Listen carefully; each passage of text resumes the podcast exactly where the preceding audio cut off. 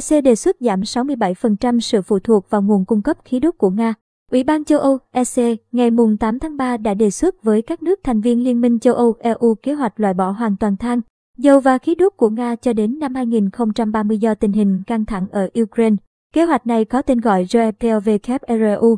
Văn kiện cho biết, EC đề xuất kế hoạch để EU độc lập với nhiên liệu hóa thạch của Nga trước năm 2030, bắt đầu từ khí đốt. Theo kế hoạch, EC đề xuất giảm 67% sự phụ thuộc vào nguồn cung cấp khí đốt của Nga vào cuối năm nay. Kế hoạch nhấn mạnh giá năng lượng ở châu Âu đã trở thành một vấn đề căng thẳng và ngày càng tăng. Kế hoạch gồm một loạt các biện pháp để ứng phó với giá năng lượng tăng ở châu Âu và lấp đầy kho dự trữ khí đốt vào mùa đông tới, bao gồm đa dạng hóa nguồn cung khí đốt, đẩy nhanh quá trình chuyển đổi sang các dạng khí đốt tái tạo, thay thế khí đốt trong các hệ thống sưởi ấm và phát điện.